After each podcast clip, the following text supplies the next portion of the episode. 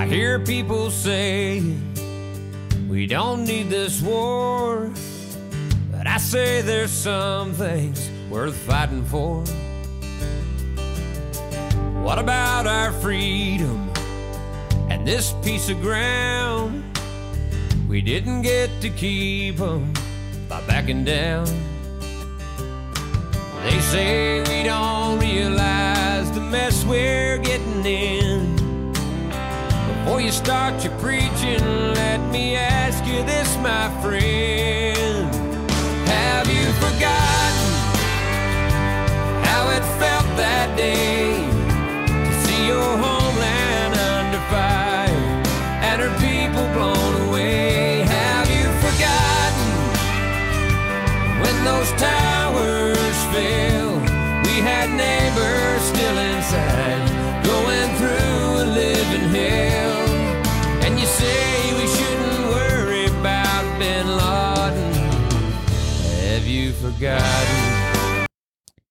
Kind of have forgotten. Have you now? Well, I, I, I yeah. I mean, I, I know. I remember that I didn't feel good. hmm Do you Uh, remember that though? I think. I mean, that, that's the question. Yeah, no one remembers shit. This know- is the thing. People are always like, you know, never forget. And I'm like, one, I wasn't even alive during Pearl Harbor, right? That's true. And two, I can't help but forget. That's just the nature of the brain. And y- you know, even if you do have recall, it's not necessarily accurate. Yeah, no, that's the problem. 9/11 was the subject of a big study by a bunch of psychologists. Some of them were NYU psychologists, so they were near the site of 9/11, Ground Zero, as it's called, uh, and they they interviewed like 3,000 people one week, one year, and then three years after 9/11, and then I think they did a 10 year follow up, and you know asked them to recite their memories of of that day and what they found is that people's memories change over time.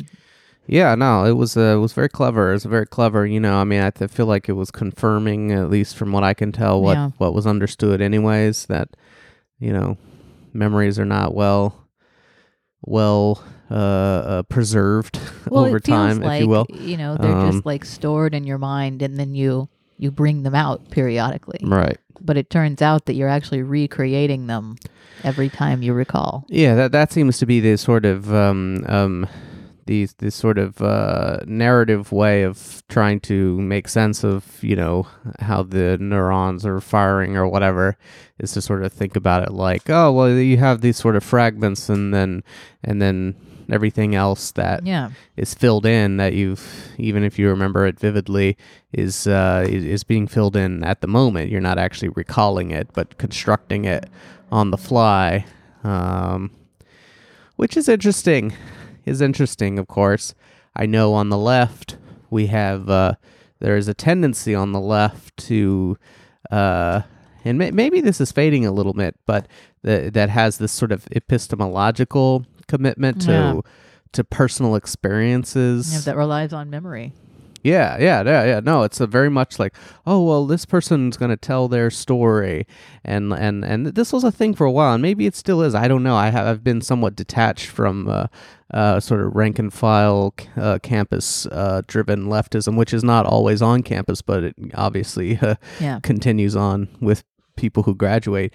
But that was definitely a thing. It was, it was like, well, this person they know they experienced it, and there was there was always a push also to like uh, uh tell to give an origin story of your own beliefs. Yeah. that was rooted. Why am I a leftist? personal- Yeah. Yeah, I I actually picked up on this as as I got a little bit older, um, like in college, and I started realizing, oh, like this is the kind of bullshit they want you to write on like personal statements and whatever. Yeah. You know, like so if I'm trying to get into law school and I'm like want to convince them, you know, it, it's not enough to be like, oh, you know, I read a lot of books and I feel like the labor movement is the way to go. They they they want you to be like, uh, well, you know, my uh, and and as was true for me, uh, so many of my family members are in the labor movement, and and not like uh, oh they're lawyers or whatever, but they're like just rank and file people, Yeah. and I learned the importance of this or that. Like that's the kind of shit they want you to really pick up on, and like there's this whole universe of it. Just seems like fake uh like not not just in like left circles where someone says well i personally experienced this and so i know and then you're supposed to be like oh well i guess that that settles that even though we know from you know studies of memories that that in fact the causation probably runs the other direction that it's not that their personal experiences are informing their politics but for the most part uh, the opposite is Yeah. happening that they have come to political views for uh, social reasons or intellectual reasons and and that that is actually coloring the way that they um, recall their experiences. And uh, but not only in that context, but in every in all, every context, people demand that kind of Yeah. uh, thing. You know, trying to get a job or telling why you care about this or whatever. At least at that early Yeah. stage. Maybe Yeah. now I'm old enough where I can just be like, "Look, man, you see this, you know, see the shit I do. Come yeah, on." you get to a point where Um, you're like, well, I should get this job because I'm good at it. yes, right, as right. evinced by my prior work. But at first, you know, espe- I mean, journalism is like this, but academia is also like Yes, this. the entry point is about narrative and and personal experience. You have to have an origin story that that has led you to this point inexorably. Couldn't have gone Mhm. any other way. This Mhm. this must be the path you take. right. It can't be like, oh, I, I'm a curious person. I find people interesting, and I, you know, I'm a good writer, so I think I should be a journalist. It's Yeah, you like I have a I have a mission.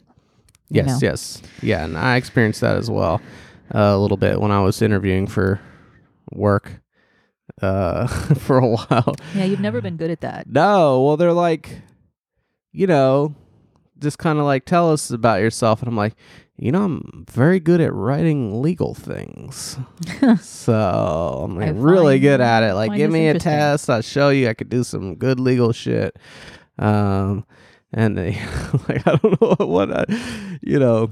Which I, now, I mean, God, we're getting so far off track, but We're way off it is track. so bizarre that in this sort of professional space, at least when you're dealing with entering into it, that the norm has developed that is completely at odds with what you would think, you know, is supposed to matter, right? Like in a Yeah. in like a, a kind of generic economic sense of how hiring works. You know, a, a company or a firm or a government or whatever needs a certain set of skills. You come to them and you say, "I have these skills," and they go, "Ah, good. That's what we're what we're looking for." So, and then they hire it. And it's like, no, no, no. Yes. and like I guess the other way to look at it is to be like, no, no, they're, they're actually selecting for the skill of of knowing the cultural social cues of how to do these kinds of things. Right. And like they the the fact that they've brought you in, they've already looked at your credentials such as they are and decided that you are minimally competent Yeah. and and that the interview is not about sorting uh, who is the most competent, but sorting who is the most capable of of filling these social and culture cultural roles and showing that you understand how uh, yuppie Yeah. life is, and that includes uh, somehow backfilling a narrative story about why you know from a young age you understood the importance of accounting. All true. All Uh, true. But technically, this is the 9 11 special episode, I know, I know. uh, which is why we opened with the the hit "Have You Forgotten?" Mm-hmm. Uh, And then, then when then we answered, yes, I have. well, I, yeah, And even though I think I haven't, I probably have. you know the one thing, But you can't proceed as if right, you can't live your life thinking my brain is lying to me. Right. You just have to be like, man, th- my brain tells me this is what I felt like. This is what happened, and so shit. I mean, this is what happened. You know, you just can't. You can't live life or with that can, level of you know, skepticism. you can say I might not remember with hundred percent accuracy, but I remember with some accuracy. You know, their memories weren't.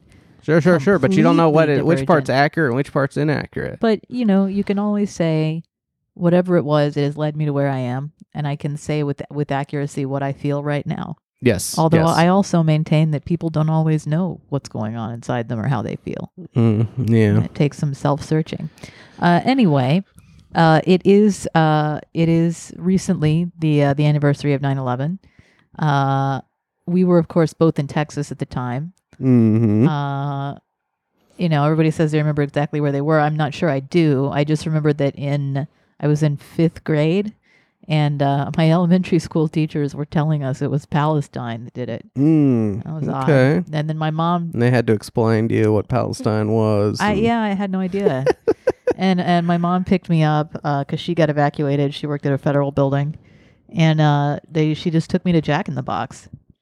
Mm-hmm. And uh, I was like afraid. I was like, "Are, are we gonna get hurt?" And she was like, "Probably not. I wouldn't hit suburban Texas if I was a terrorist." Yeah, no, no, no, no. I was like, "Oh, okay." So then, you know, should I be afraid? And she was like, "I wouldn't be." And that was that. Yeah.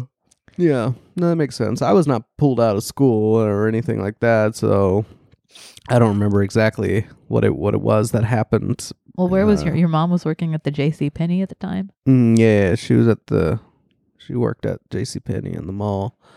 Um Mall never closes, never sleeps. yeah, no, I think she just Yeah. kept on keeping on with with her work and um I don't really remember. I think I vaguely remember a teacher had like a TV Yeah. and I kind of want to think though this may not have been in this instance. I do remember at one point this TV or maybe another's TV they they you know they had a TV on these carts Yeah. and this Oh, was yeah. how they rationed TVs is they were like affixed to carts and you would move them Yeah. and then the, the- you know not every classroom got a TV but with the cart system you could but the TVs were meant to really play like movies Yeah. VHSs I guess at the time maybe DVDs I don't know and so it didn't really have good reception and some kid was like you know you can take a you can take a paper clip and you can sort of shove it into where the antenna's supposed to go Surely not. and that'll get you some stuff. And like they did that. And I don't remember if that was on the 9/11 thing or if that w- it seems like it probably was because that was the only time Yeah. we would have tried to Get Cap- live news. yeah, capture over the air TV. Did it Um, did it work? I remember it working. Yeah, like like it improved the picture. I don't know. You know, it wasn't Good work, kid. wasn't great, but. Uh, yeah, some sort of fucking MacGyver ass kid. Do you remember uh speaking of those cart TVs, the eyewitness documentaries? Little little mini documentaries on like dinosaurs, rainforests, Mm, no. deserts. The the theme song they were they were narrated by like Martin Sheen. Mm-mm. Uh, the theme song is like do do do do do do do do do do do do do do do do do do and you're like kind of going through a museum and it's like early CGI. Were these like laser discs? I think they were on tape. I, I, as a kid, my parents I liked them so much. We used to watch them at school from time to time, and I liked them so much. Uh, my parents got me like a set of them one Christmas, and I watched them all the damn time. Well, that's very sweet. Yeah, just a side note.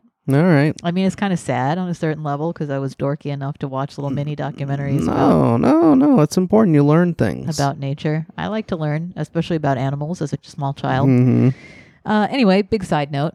So a lot of a lot of uh, country artists commemorated their feelings about 9/11. There was "Have You Forgotten?" There was uh, That's his only song, by the way. Darryl Worley. I don't think he ever. this just moved him. You know, I mean, he has other songs, I'm sure, but that was the only thing that ever sort of came out of any note. Though I think that was obviously a long ways off um, from there because he's lamenting the fact that, you know, people have forgotten and are saying things like, man, I don't know if we should be, be in that war. And he's like, fuck you. They attacked us. There and then he uh, suggests that yeah. to counter the uh, epidemic levels of forgetting that the TVs should just run 9/11 on a loop every Yeah, day, it's- it's like like Groundhog Day, sort of. traumatic for people to Yeah. re-experience that every day. Yeah, Uh, yeah. I feel like I, once you've seen it on a loop for many days, you probably would, you you know, it's gonna f- fade again. Like I don't feel like his solution works because I think it's No, yeah. the nature of the thing is like you've exposed to it okay i know i know and you sort of move on and like you, you would have to be new you can't just run the thing on the loop you'd have to find some other new angle to get me interested you know Yeah. but you know that's why you don't look to country music songs necessarily for for solutions to problems Uh, true. There was. We'll put a boot in your ass. yeah It's the American way. mm-hmm Tobias Keith. Yeah, there was uh, "America Will Survive" by Hank Williams Jr. Mm, okay. It was a rewritten version of his 1982 hit "Country Boy Will Survive." Yeah, that's Yeah, real he- sad. he that's real it. sad. God Almighty, he must have been like seventy years old. Updated it. Uh, Jeez, that's sad. I never even heard about that. "American Soldier" by Toby Keith. "Only in Mhm. America" by Brooks and Dunn. where, "Where the Stars and Stripes and the Eagle Fly" by Aaron Tippin. Where where, where is it? In America. Oh, okay. Uh, courtesy of the red, white, and blue, of course. Yeah, Tobias yeah. had like a whole USO like album basically. Like he was ready to go. He's like, man, I better get some troop ass songs so that I can go fly over there and you know, do the USO shows. the, yeah. Which I don't know if that's lucrative or not, but you know that that he was real into that. If you're into soldiers, it's probably really cool. It's funny, yeah. It's funny, like he. I don't know why. I remember the music video for this song or one of them, and and he's like he. he like switches later in life to like having kind of like uh, I don't know, sort of like a plaid cowboy looking shirt and whatever. But like when he's younger, he's wearing like these baggy ass clothes and shit. And I feel like this was an inflection point for that. And then with some crossover where he's still wearing like weird like yeah. baggy ass like hoodings and shit, like singing country music, uh, which you know is typically a more of a tight clothes genre. Um, but but yeah, he was into it, man. He really cashed cashed in on that shit. He did. He was a Democrat though. Also, I remember they would mention Hmm. that and it was really weird. He also had a chain restaurant in Oklahoma called um called I Like This Bar and Grill Okay. because I think he had a song called "I Like This Bar," and so he's Oh. like, "Shit, man, I better just open up some race restaurants called "I Like This Bar and Grill." I think it was something like that. Anyways, I would not recommend if you have a lot of money getting suckered into opening up restaurants. That seems to be something they uh, they target celebrities with. I wouldn't do that if I were you. That doesn't actually seem lucrative. Don't forget uh, the Dixie Chicks, Yes. Yeah. Uh, there was. who were right, who were the only people in America who was right. they were right. like weirdly as as that is you know you look at the polls is like 90% were like i sure do love george bush and they were like bush sucks fuck him and then and then their careers ended but you know that's a just martyrdom Even uh, even Amy Grant had a, a 9/11 song. I don't know why. Uh, oh well she's just, a, she's just like shit man i need to learn what happened you see, it all had to do with American policy in Israel. she needs to read the 9-11 commission report Uh, yeah, amazing. I had forgotten so many of the 9/11 songs. mm-hmm Uh, Paul McCartney did a song, "Freedom." Uh, Sarah McLachlan, "World on Fire." what a sick period Uh, yeah. Tom Paxton, Eminem, Slayer did a song called Eminem. Jihad. oh Bruce Springsteen did like 30. no sure yeah Uh, you know how that well, this was a period of incredible earnestness, as as I believe you noted. Yeah, Um, so so I have a theory that this the- this period of insane earnestness, where uh, you know, especially in the mainstream media and and politicians, so all of the kind of institutions in society, and it's kind of hard to remember now, but at that time, you know, two thousand one, the institutions were still relatively strong. You know, people responded to them. Uh, the presidency, Congress, the media, and so on and so forth. Uh, the troops. Yeah, no, for sure. The at least the response at the time, uh, the libs took made no effort with whatever power they had in cultural institutions or whatever to, you know, to try to I don't know, go after Bush, say, hey, why couldn't you protect us or something like that, which is for sure the kind of shit you'd see today. Oh yeah, Instead, it was just like, let's support our brave uh, president against the enemies abroad. We must unite, et cetera, et cetera. Which was, uh, you know, uh, you know, uh, for a lot of uh, centrist libs and so on in the media, even today, they're probably like, that is so great, that is so honorable. But of course, that impulse is what you know gives uh, someone like Bush the uh, ability to uh, get us stuck in perpetual war that we're still Yeah. not even fucking out of. So but definitely earnest support, love for, you know, just just sort of naive type type uh, earnestness about the president and politics and the nation and that kind of shit. And it was completely inescapable. It was everywhere. I mean, you know, that's one of the things that I remember most acutely about that period was that this this earnest patriotism and a kind of specifically Christian patriotism because it was contrasted with, you know, the jihadis was everywhere. And, you know, there was a guy uh, right after 9 11 outside the local Whataburger in our city, which was near the Albertsons, uh, previously the Skaggs. Albertsons, Yeah. That was, it's your store. it was in that big parking lot, the Albertsons, the like Sally Beauty Supply, all that shit. There was a CiCi's and then a Whataburger. And there was a guy out in that parking lot selling airbrush 911 shirts, and people were buying the shit out of them. Hell yeah. You know, it was like the airbrush shirts you get at the mall, but they just had like eagles with tears hmm and stuff like that. And people were lining up for them. I mean, it was insane. There was a lot of swag. There was a ton of swag, You could get coins. You could get flags. shirts. You could get hats. You know, remember you could even get lighters, which maybe was a little bit of a piercing of the Huh. of the unified front on earnestness. Yeah. Um, but and and and I think that that climate of of total earnestness, complete institutional domination by this particular narrative, and eh, you know, it's not bad to be sympathetic. Obviously, you know, you feel terrible for people who were hurt and hurt lost family members. That's awful. Uh, but but part of the earnest patriotism narrative. Uh, prevented any questioning of American policy. well, yeah, yeah, no, no. Know? I mean, it, it's got to be two sided, or at least like whatever you think of this sort of lib response, which is basically total surrender of any kind of like political effort to, you know, oppose the president. Um, whatever you think about, oh well, they were they were just being good, sympathetic people.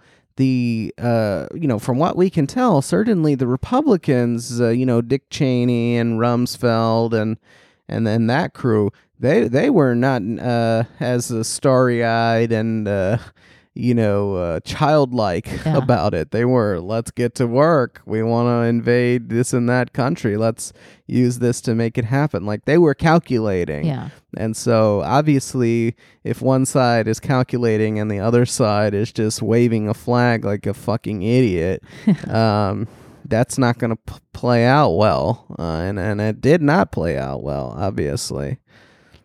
Yeah. And, and I, I mean, I remember there was no discussion going on in the mainstream media anyway of like, well, what was the situation that, you know, precipitated this? What what were they mad about? What were they trying to get? I remember that's when the phrase they hate us for our freedom. Oh yeah, yeah. No, no, they they didn't have any. Uh, yeah, yeah. There wa- there was no sense of like real political analysis. No. Um, it was uh, essentially these are uh, these are illiberal cave dwelling Muslims. Yeah, they, They, hate, hate, us. uh, they hate the ballot box. Right. Uh, they, it's like that seems crazy. Uh, aren't there closer targets? Uh, So many other democracies in the world. Liberal democracies, like on its face, it seems insane. But obviously, is uh, sort of uh, concocted to to avoid any kind of you know serious analysis of motives. Um, Right. And and I think that that period where there was that level of of dominance of a single narrative and in, in utmost earnestness created irony shit posting as we know it.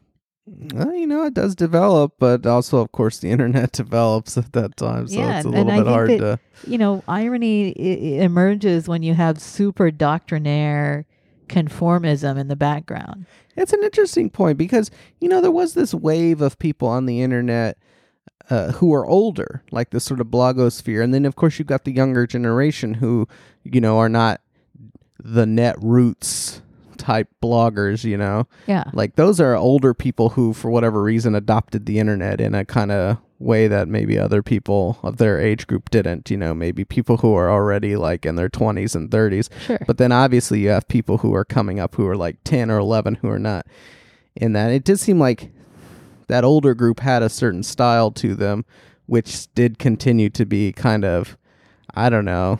I guess you could say there was there was snark yeah. like that that was definitely a thing um but then uh, it seems like yeah right about the time that um that uh that younger group who is just getting access to computers as they move into that power position of you know 20 and 30 year old entrance into the discourse you get to see their style unfold which is Yes. much more uh much more uh, irony, shit posting, nihilism, who gives a shit, Yeah. that kind of stuff. And it's like it's a combination of like nihilism who gives a shit uh satirizing kind of dominant especially earnest patriotism Oh, uh, yeah. the the humor about the troops for Oh, instance It's totally lame. Yeah. I mean, that was the thing. It's like the troop stuff. the troops When you know, I mean, I I ran in. I had this problem. I now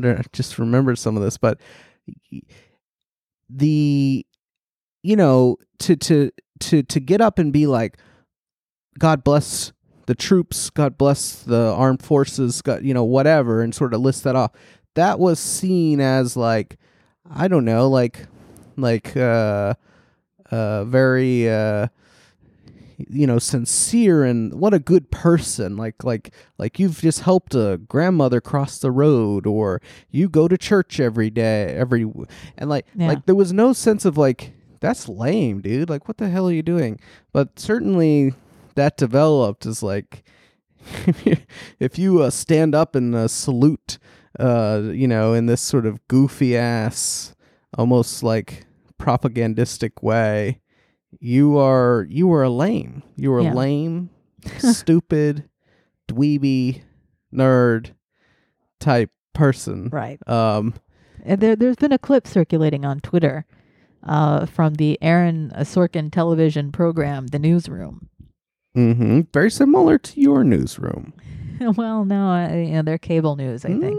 News is news Well, you know, but the medium is a big part of how the News newsroom functions. Oh, okay. news. So, um, uh, in this clip, a bunch of journalists from this cable newsroom are on a plane, and the plane is grounded. It's delayed, and everyone's saying, "Oh no, was there a terrorist attack? Was there another terrorist attack?" They're kind of freaking out.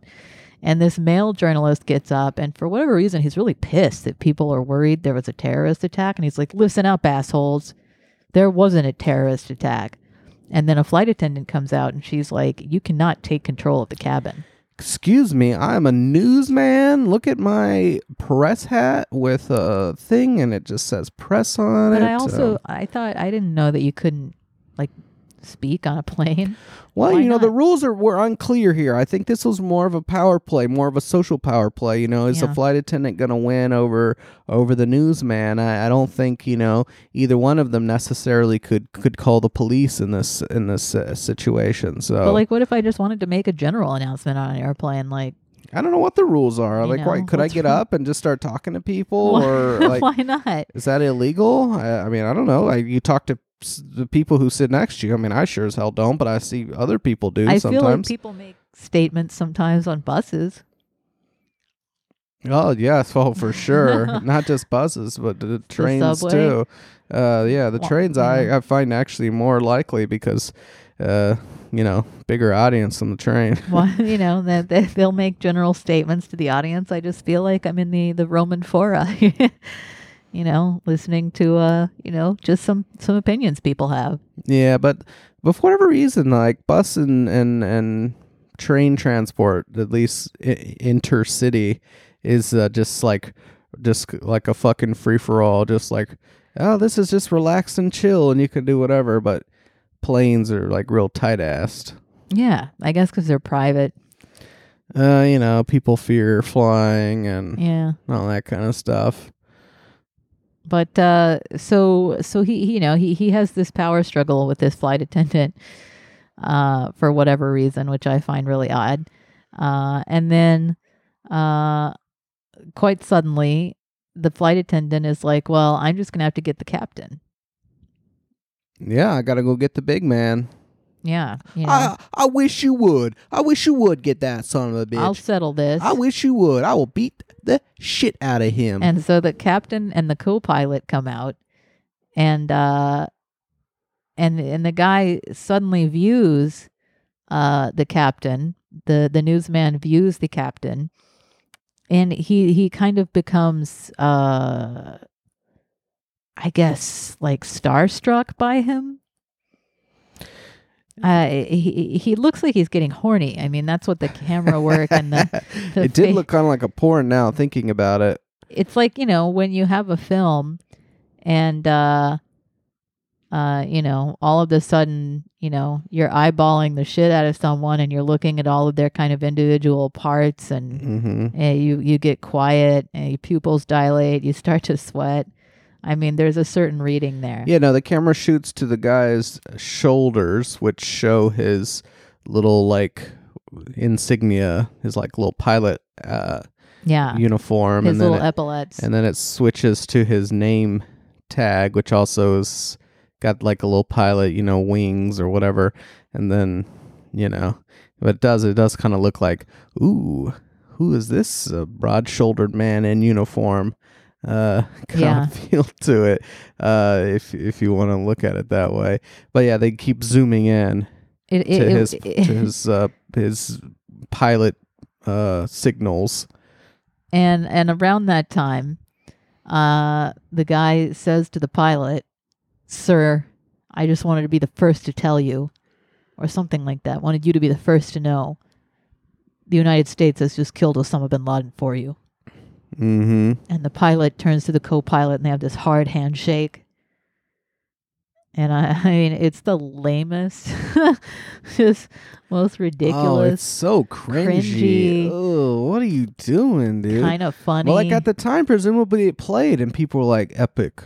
This is epic." and and at the time that's how that's certainly how it was read I always think about these period pieces. uh, Not all. I no. I I almost never do. But just now, I thought about this in the context of of Matt Christman watching this, like in the moment. yeah because you know like he was around like actually consuming this shit but seemingly at the time consuming it in in in a in a world of his own Yeah. you know like not a place on the internet where he can like lampoon it and just just thinking about him just driving himself insane Just like I mean, I, he just must have being just like- screamed. he's, he's like does no one else see this am i crazy am i crazy is this not fucking just just just disgusting and bizarre and just just makes you want to die fucking lame. just but there's, awful. there's no one to listen to his rants because And it's yeah. like 2003 and But there's see, no this real is why internet. irony shit posting had to happen. I know. These people got on Twitter and they found each other They were because like- they were the only people who were like, "What the fuck is this? what am I seeing?"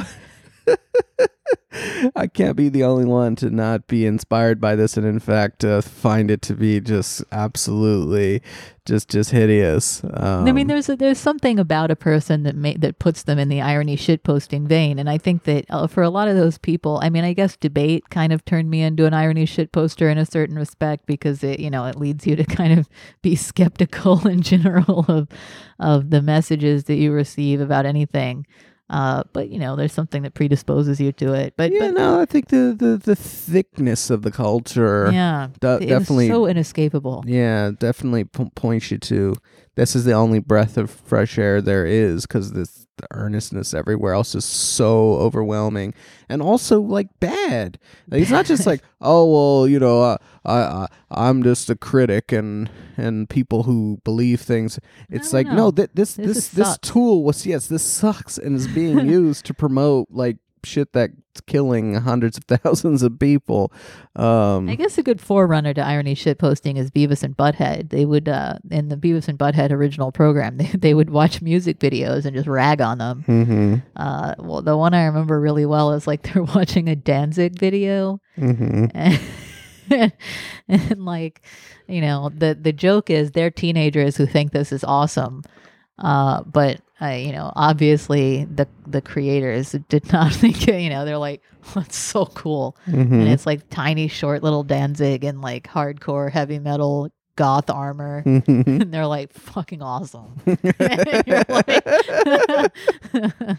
no, that's good. Yeah, it just sort of takes the air out of the. yeah, it just completely deflates it. um, so like that's that's kind of a forerunner, but you know, if you were around during 9/11, uh, you know, and then the period immediately following, and even leading into the Iraq War, there just weren't that many people who who were critical in that way. Like the first critic I remember is Cindy Sheehan, and she was not irony shit posting. She was entirely earnest, well, yeah, her son had died in Iraq. and, and Um, people hated her. Yeah, you didn't really get a lot of alternative things. I mean, remember, like even in 2004, when the Democrats were running to knock out Bush, they nominated a guy who supported the Iraq War, and whose the whole thing was just like, he did the Iraq War bad. I would have done the Iraq War Yeah. good. Yeah, Like that. That's like as far as they're willing to go. And of course, now if you run and you're someone who supported the war, that's like a negative on you. Um, though maybe not a disqualifying negative, seeing as Hillary got the nod. Um, Yeah. and Biden is is leading, but it's definitely like presented as a negative and and and something that they denounce yeah. you know, like Hillary was like, that was a bad vote. I was misled or whatever.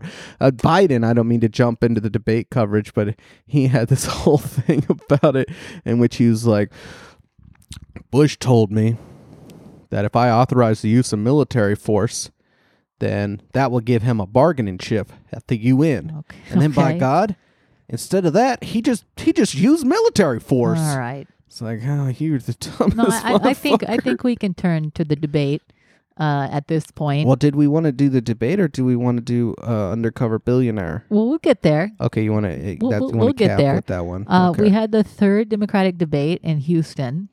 Mhm. Uh, Beto said a it's cuss. pronounced Houston, actually. no, it's not. It's Houston. Mm. Sam Houston. Mm. Uh, Beto said hell, if I can say that. Mm, yeah. Mhm. Well, he was on uh, network TV, so H E double hockey sticks. he had to keep it under control. He wound everybody up because they knew that his new thing is cussing. He didn't want to get a FCC fine. and he and he he just leaned into the mic and said hell. Yeah, he should have said bitch because that's you- that's I think the most. That's I think the most severe one you can say on normal TV. How would you work that into a speech about gun control? Uh, you know, I haven't thought it out, but I mean, he's got a whole team of advisors, you know, that could have done that probably. The NRA is a bitch. oh yeah, yeah, yeah. Oh yeah, you know, when he was like, "I'm gonna take those AR-14s and AK-47s," he's gonna be. He should have just been like, "Every bitch who owns that gun, I'm saying it right now. I'm gonna take that gun from you, Bitch. bitch." That's what they should have done. I think that that congressman with an eye patch would have killed him. yeah. Yeah. I, How can he aim his gun? He only has one eye. he only has depth perception issues. I know. certainly. He should be disqualified. Uh, and then Biden, uh, his, his eye didn't fill with blood again, but his teeth almost fell out. I heard this thing about teeth, but I, I haven't seen the video of his teeth coming No, out. I, I saw the video. He's popping his dentures back into place with his lips. I know this look very well because I can do the same thing with my Invisalign trays. yeah, yeah, I used to have a retainer, so I know. You can, you know, it's coming loose. You just kind of pop it back, and he does that briefly. And, and the teeth are, and they do look like dentures. They're like pearly white, I'm sure he has dentures. extremely straight. Uh, and th- so that was kind of noticeable. And then in another odd moment, he just completely lost his mind answering a question about uh, segregation. Oh yeah, yeah, yeah, yeah. No, she uh the moderator asks him, you know, or she gives him a quote that he gave like 40 years ago in which he's basically like I'm not going to apologize. I ain't I ain't paying shit. I ain't Yeah. paying shit uh, about racism and whatnot. That ain't on me. Um, which whatever. That was forty years ago, I guess. Um, and and then she's like, "We want to. I want to ask you a question about you know racism and education or whatever." And he just he just laughs. He just laugh. That's his Yeah. response. as he laughs. It's it's really was a real sick, really sick thing. Um, but then yeah, he um he she, you know she basically goes on to talk about you know whatever reparation not reparations explicitly but that's what she's getting at and whatever and he he he just goes into saying you know what i'm going to triple title one funding to poor schools and you're like okay i you know all Mhm. right. I mean not sufficient obviously for at all but makes sense. Okay, see where you're headed with it. And then he just goes off the rails and he's like but it's not just schools. Oh, and not just we can make like the best schools for poor kids, which by the way, he's already equating poverty with yeah. with blackness, which you know obviously there are many Latino poors, there are more poor white people than there are of any other group, just as a raw number. Um, but nonetheless, you know he's kind of gone that route, um, talking about Title One, and then and then for whatever reason he just decides to go up on this spiel, in which he's saying, but it's not just the schools and the teachers, you know, they get all these problems they can't deal with. We're also uh, gonna, you know, social workers need to go to the homes of poor f- parents and teach them. You know, it's it's not that the parents don't don't want to Yeah. uh, teach their kids right and raise them right. It's, it's that they don't know how, and when the social workers are going to teach them how. Um, and then at some point in this process, he deviates to saying that he's going to the social workers are going to teach them that they need to run the record player. Uh-huh. Um, you need to leave the record player on. yeah, which is like you know five generations back or so odd in terms of uh, music playing technology. But then the reason the record player needs to run is so they can hear words because he was getting ready to talk about this factoid about how you know poor kids hear four million fewer words or something like that. I've never run this factoid down, but it's certainly It's uh, one you hear. a popular in like sort of the TED TED Talk culture. Um, but the, you know, it was a total disaster. Obviously, uh, to I mean, if you follow the oh, he also finishes the question with some shit about Venezuela. I mean, yeah, his mind is just protect the children from Maduro. his mind is just all over the place. But if you like try to piece it together, he's basically like, uh, among other things, we're gonna send social workers into black households to teach them how to raise their kids because Yeah. they don't know how, and in particular, they need to be playing the record player. Um.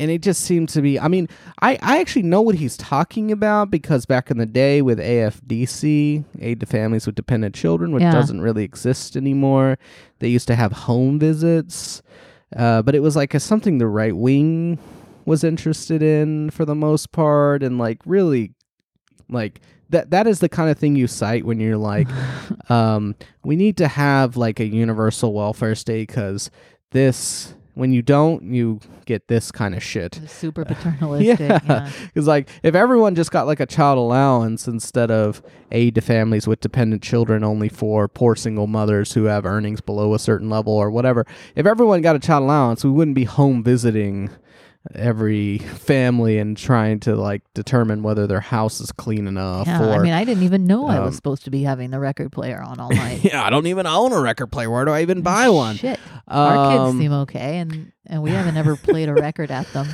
and so like this is like it's not it's like uh, it, it's it, this is like retro ass like like 80s and 90s style like right wing paternalist welfare that was opposed even at the time by like more liberal leaning members of congress.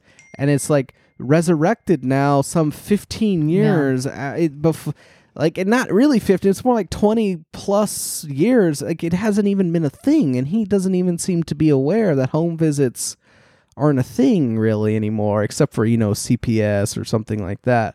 Um and it's and it's a it's offensive also to suggest that they're needed um you know just because someone's poor Yeah. it's reasonable to say some parents are abusive or whatever and the state needs to step in but having low earnings doesn't make you abusive or that you know make you unable to you know be kind to your children and and you know give them what they need and so on um psychologically and emotionally and whatnot um but you know and it's disturbing that that's where Biden is. Uh, an extremely he also had so many other like crazy Yeah. he called Bernie the president, which is true. and then he called him my friend Vermont. which is also true. He called Barack the Barack I a agreed. number of times. I'm endorsing all of this actually. Uh, the Barack. the teeth. I mean, like he's just he's collapsing right in front of us. and they're gonna nominate him. Like it's crazy. Oh, Like it's like you're watching. It's like, do you guys see Oh, this man? fuck. He's like, he's his mind is just melting right on fucking t right on fucking His brain is national TV. It's just oozing out of his ears. they're gonna nominate him. and then I go and read the New York Times today, and they have, you know, I forget the guy who wrote it. He's like, the only thing the critics of Biden have is ageism. That's why they're focused on it. It's like, are you fucking kidding me? Are you really? Are we gonna sit here and just watch this man just sort of bumble into total, just like late level dementia like just doesn't really know where he is he is he he frequently can't recall names even the name of barack obama the Barack. the he, he, well, he calls him the the Barack, the Barack here. Other times he's called him Rap Rock Obama. he also just clearly at some points just goes like the uh the the president the president. You know, yeah, you know, we all know his name. Who We I, you know who um, I knew. like to just watch this and like this is where people are going to go with it. They're going to be like calling someone who whose mental uh position is in complete collapsing decline. That's ageism. Sorry. You can't be like your brain doesn't work because that's ageism Whatever the um, reason that your mind is collapsed, you know. Uh, I mean, uh, you know, uh, Bernie's old and he, you know, he's not. Well, that's what's so Biden insane about this. Delaware. That's what we have a comparator, right? Yeah. Like normally, someone will you you'll do some someone will do something and they'll they'll like suggest that I don't know. Um, oh, oh, uh, well, let's use an example of Joe Biden himself. Uh, back in 2008, he he was he was he called Barack Obama uh, clean and articulate Oh no! right? And Yeah. like normally you would say something, be like, well, if you're trying to be like, oh, that had nothing to do with the race. I, I'd say that to anyone. I say that to I say it to white people. I say it to Asian people. I, that that's not a race thing. Um, and you're like, okay, sure, man. I guess. I mean, I've never heard you do that, but I mean, maybe hypothetically we would. Um, you know, who knows? Like that. That's like a. But here we don't have to have a hypothetical because we've got other people on the stage that are just as old as Joe, and no one talks about their age or seems, you know what I mean? Like, so we have a comparator. We have a man who's who is old and his brain is completely collapsing, and then we have uh, another man and a woman who are uh, similarly aged and their brains seem to be very sharp, and people only talk about his Yeah. brain. So Yeah. it can't be. It cannot it's be age. Simple prejudice. Yeah, and it's and no one's like, well, he's old. He must be. He must be. Uh, he must have Alzheimer's or something. People are like, he's saying rap rock Obama, and and just blurting out like, I'm My- the vice president, like and, just uh, for and- fucking n- no Uh, reason. And to, to my friend Vermont, Yeah, he can't get a couple of. s- He can't string two or three sentences together without doesn't just realize we're not using record players, not the late seventies anymore. Yes, Yeah, so, well, that's that's such an that's such a yeah. dementia type Kind of living in the past, right? Like he's not living the past. He Yeah. like he just like he, you know he can't recall, so Yeah. he's speaking as if it's still the seventies. Um, and you know, it's rough. And I imagine Tom Perez watching that and being like, "We just have to. It's our only choice." and it could decline. It could get so much worse. It can know? do that very rapidly. Um, so we could find ourselves in that situation, and and but you know the consensus is that Castro. Uh, uh, needling him for not being able to remember something he said two minutes ago.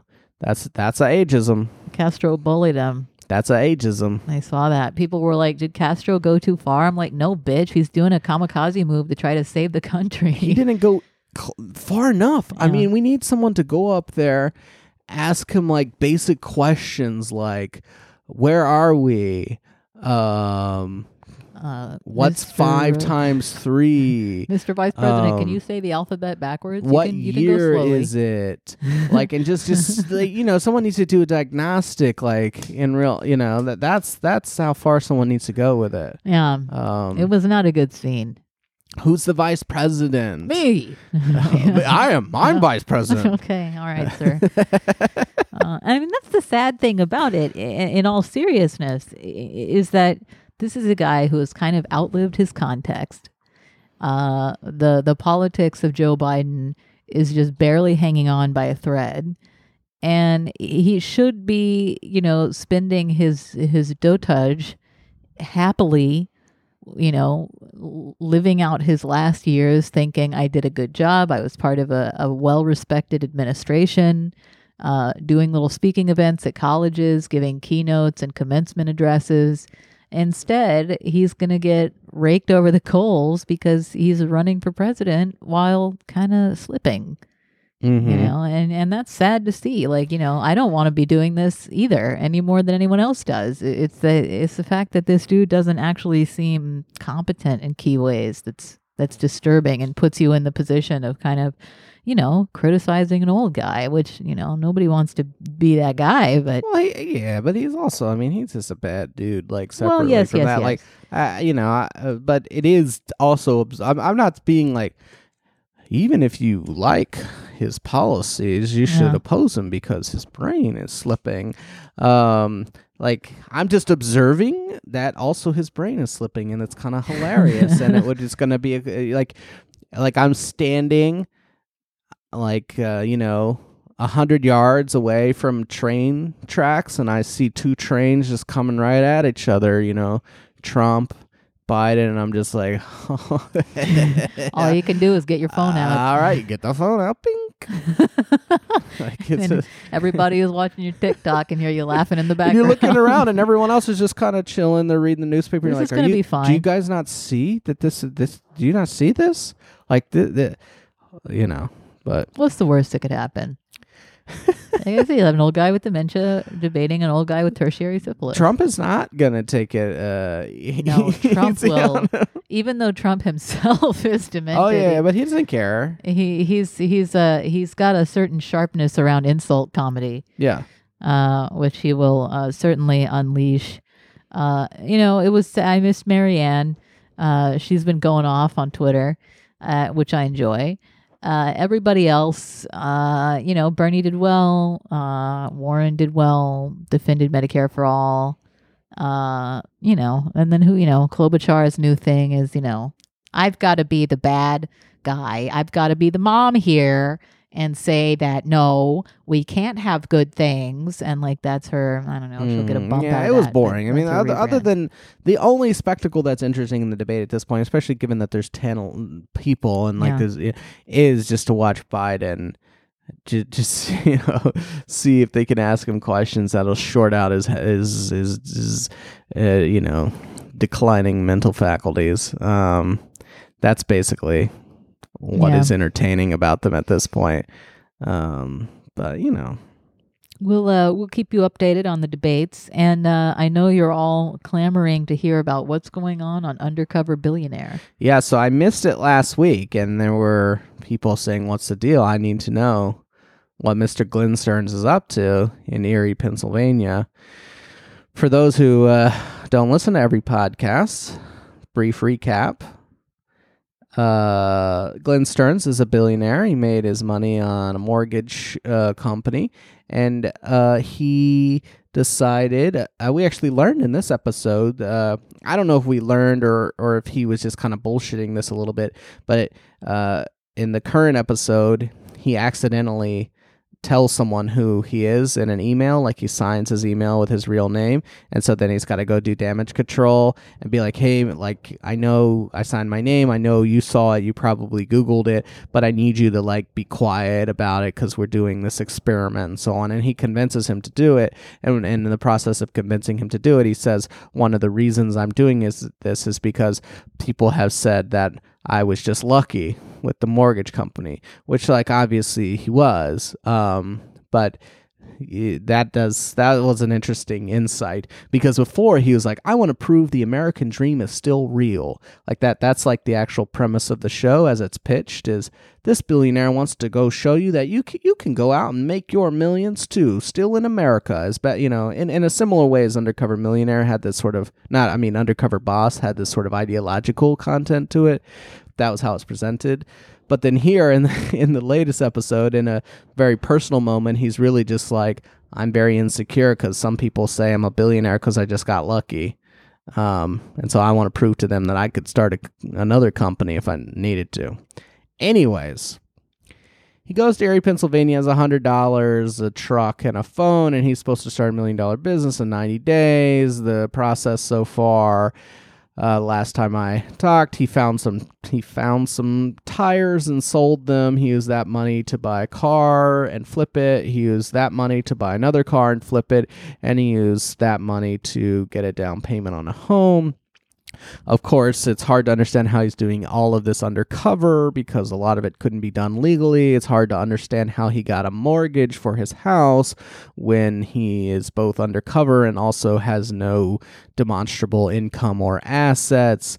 Um, like flipping cars, like that's not a thing you could take to a bank and be like, "Here's my car flipping income that I've only, uh, you know, done two cars with." Like, please, you know, extrapolate that out to an annual figure. Like that's that's something you you could do, but nonetheless, um, he's got this house, and then this is from two episodes ago, since I didn't cover the last episode, and he's trying to flip this thing. And one of the interesting thing about um, the house situation uh, it's not just the house situation it's really it's also the restaurant because eventually he decides that he's going to uh, start a barbecue restaurant uh, sell some beer at it or, or, something like that called undercover barbecue and the reason he's flipping the house is to get more capital to sort of start that up underdog barbecue, not undercover barbecue. underdog barbecue yeah sorry um and anyways what's weird about this okay he's got like maybe eight people basically working for him as part of this business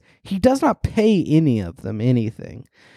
And i assume they're getting some ownership stake in underdog llc or whatever the hell it is. Like none of this is articulated.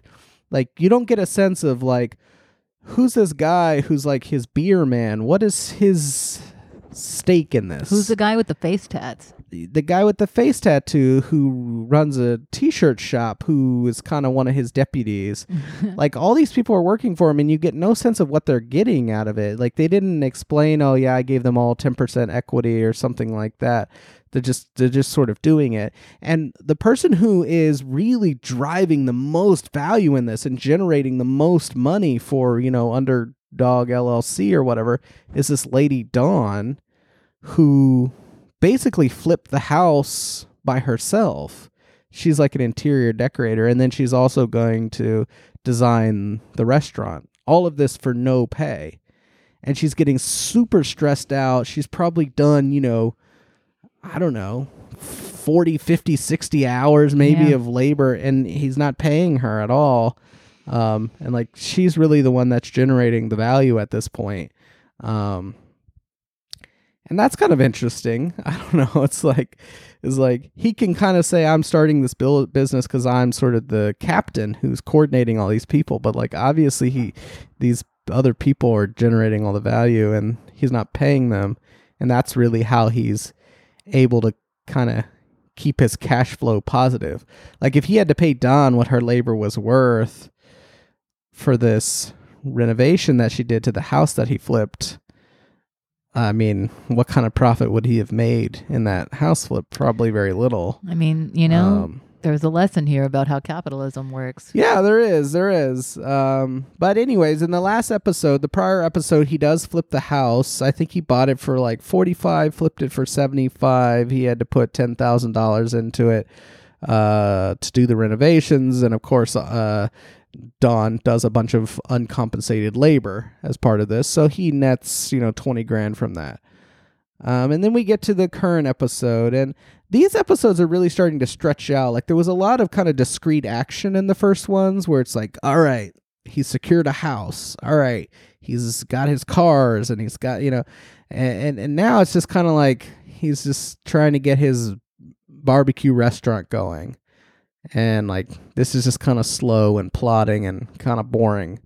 Um, one interesting part about the new so the new episode uh, the uh, this week revolves around Rib Fest, which is a rib festival in Erie, Pennsylvania, and they've decided that Rib Fest is where they're really going to kind of have their I don't know first big kind of grand opening, right? They don't have a restaurant yet, so they're going to go to Rib Fest, cook a bunch of ribs, sell them, you know, market themselves, etc. And if they get a really good reception, then when they have a grand opening for the restaurant, they'll have people ready to go, right? Like that's the basic uh, gist of it. And you know, that's all well and good. But there were a couple of period, a couple of interactions in the latest show.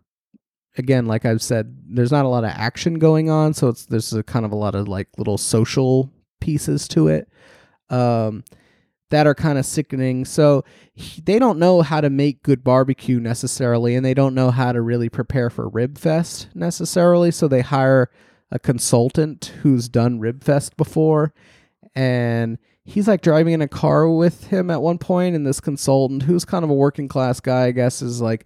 I see those rich guys with their yachts and they don't have to work and they just kind of sit around and smoke cigars or whatever. And you're like, hell yeah, hell yeah, this is that good shit. Tell Glenn Stearns what you think about him. Uh, and then Glenn is like, well, when you look at that person, how do you feel? And the guy's like, I feel good. I'm I'm I'm glad for him. I'm I'm glad, you know, he he worked hard and he made it. And I'm I'm just real real happy for that guy. You're like, "Oh god, this shit." Um and then he kind of does this again with the guy who he reveals his name to. This guy is like a metal worker, and this metal worker is making the smoker for Ribfest and the smoker for the restaurant, I guess. And this metal worker, he kind of owns his own shop. He's making all this for free. And he's like, man, I, I had to cancel a vacation to make this guy a free smoker because I believe in his mission and you're like, that's real sicko shit. This is a billionaire who you're canceling your vacation for to make him a free smoker so that he can prove Bullshit for a reality show. Yeah, for a reality show. And then this guy figures out who he is and he's kind of pissed, right? I, I talked about this earlier. So Glenn has to go in and talk him down and be like, don't tell everyone. This is really important. And the guy is just like, just fucking takes it. And he's like, you know, I was real upset but, you know, Glenn says he's going to start a business here. And then, you know, yeah, he's going to leave, obviously, but that business is going to still be here. And this is the kind of thing I think we should do. And I, and I believe in the American dream and I know it's really hard. And so I support the mission and so on. And he just is like, fine. Like he, you know, he could have blown this shit all up and he just decides not to. Now, I don't know behind the scenes, do they pay this guy or, or something like that? But as it's presented, you're just like, this is awful at least I am. Like this guy's basically probably done just like Don, you know, 40 some odd free hours of labor for this guy to make him this big badass smoker. Gets nothing from it. Doesn't even seem to get an ownership stake in Underdog LLC from it. Cancels his vacation to do all this and then the guy's like, "Yeah, I was a billionaire all along. I'm just doing this for kicks because you know I want to prove to people that my first company wasn't just a fluke." And he's like, "All right, all right, that's cool." You know, it only it only hammers home important lessons about capitalism. It does, but it's also like you look at these guys and you're like, "You're dumb as shit, dude." If a billionaire, if I first off, I'm not doing, I'm not gonna do a free smoker for someone who wants to start a business. Like you're gonna have to give me something, equity or, or something like that.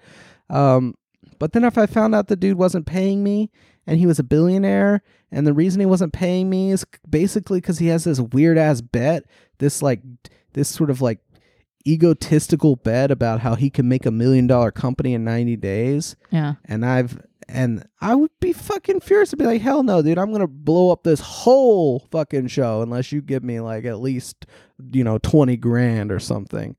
um, like the, you know, all this production, all this. I'm gonna go tell every fucker in this show, and this guy, you know, as presented, did not do that. He was just Yeah. like, no, I believe in Glenn. And so, you know, I don't know. On some level, I guess if if if this is all accurate, you got to be like, man, Glenn is right. He's a fucking genius, but In not that a he doesn't mind just using people. right, right. He's- like not a he's genius. in a- bankrupt. yeah. yeah, in the sense that he knows how to be super productive, or he's like a technical expert in any area, but just that he's a fucking master manipulator who can get people to work for him for for free or whatever. Yeah, and, and it- his Um, conscience doesn't get in the way.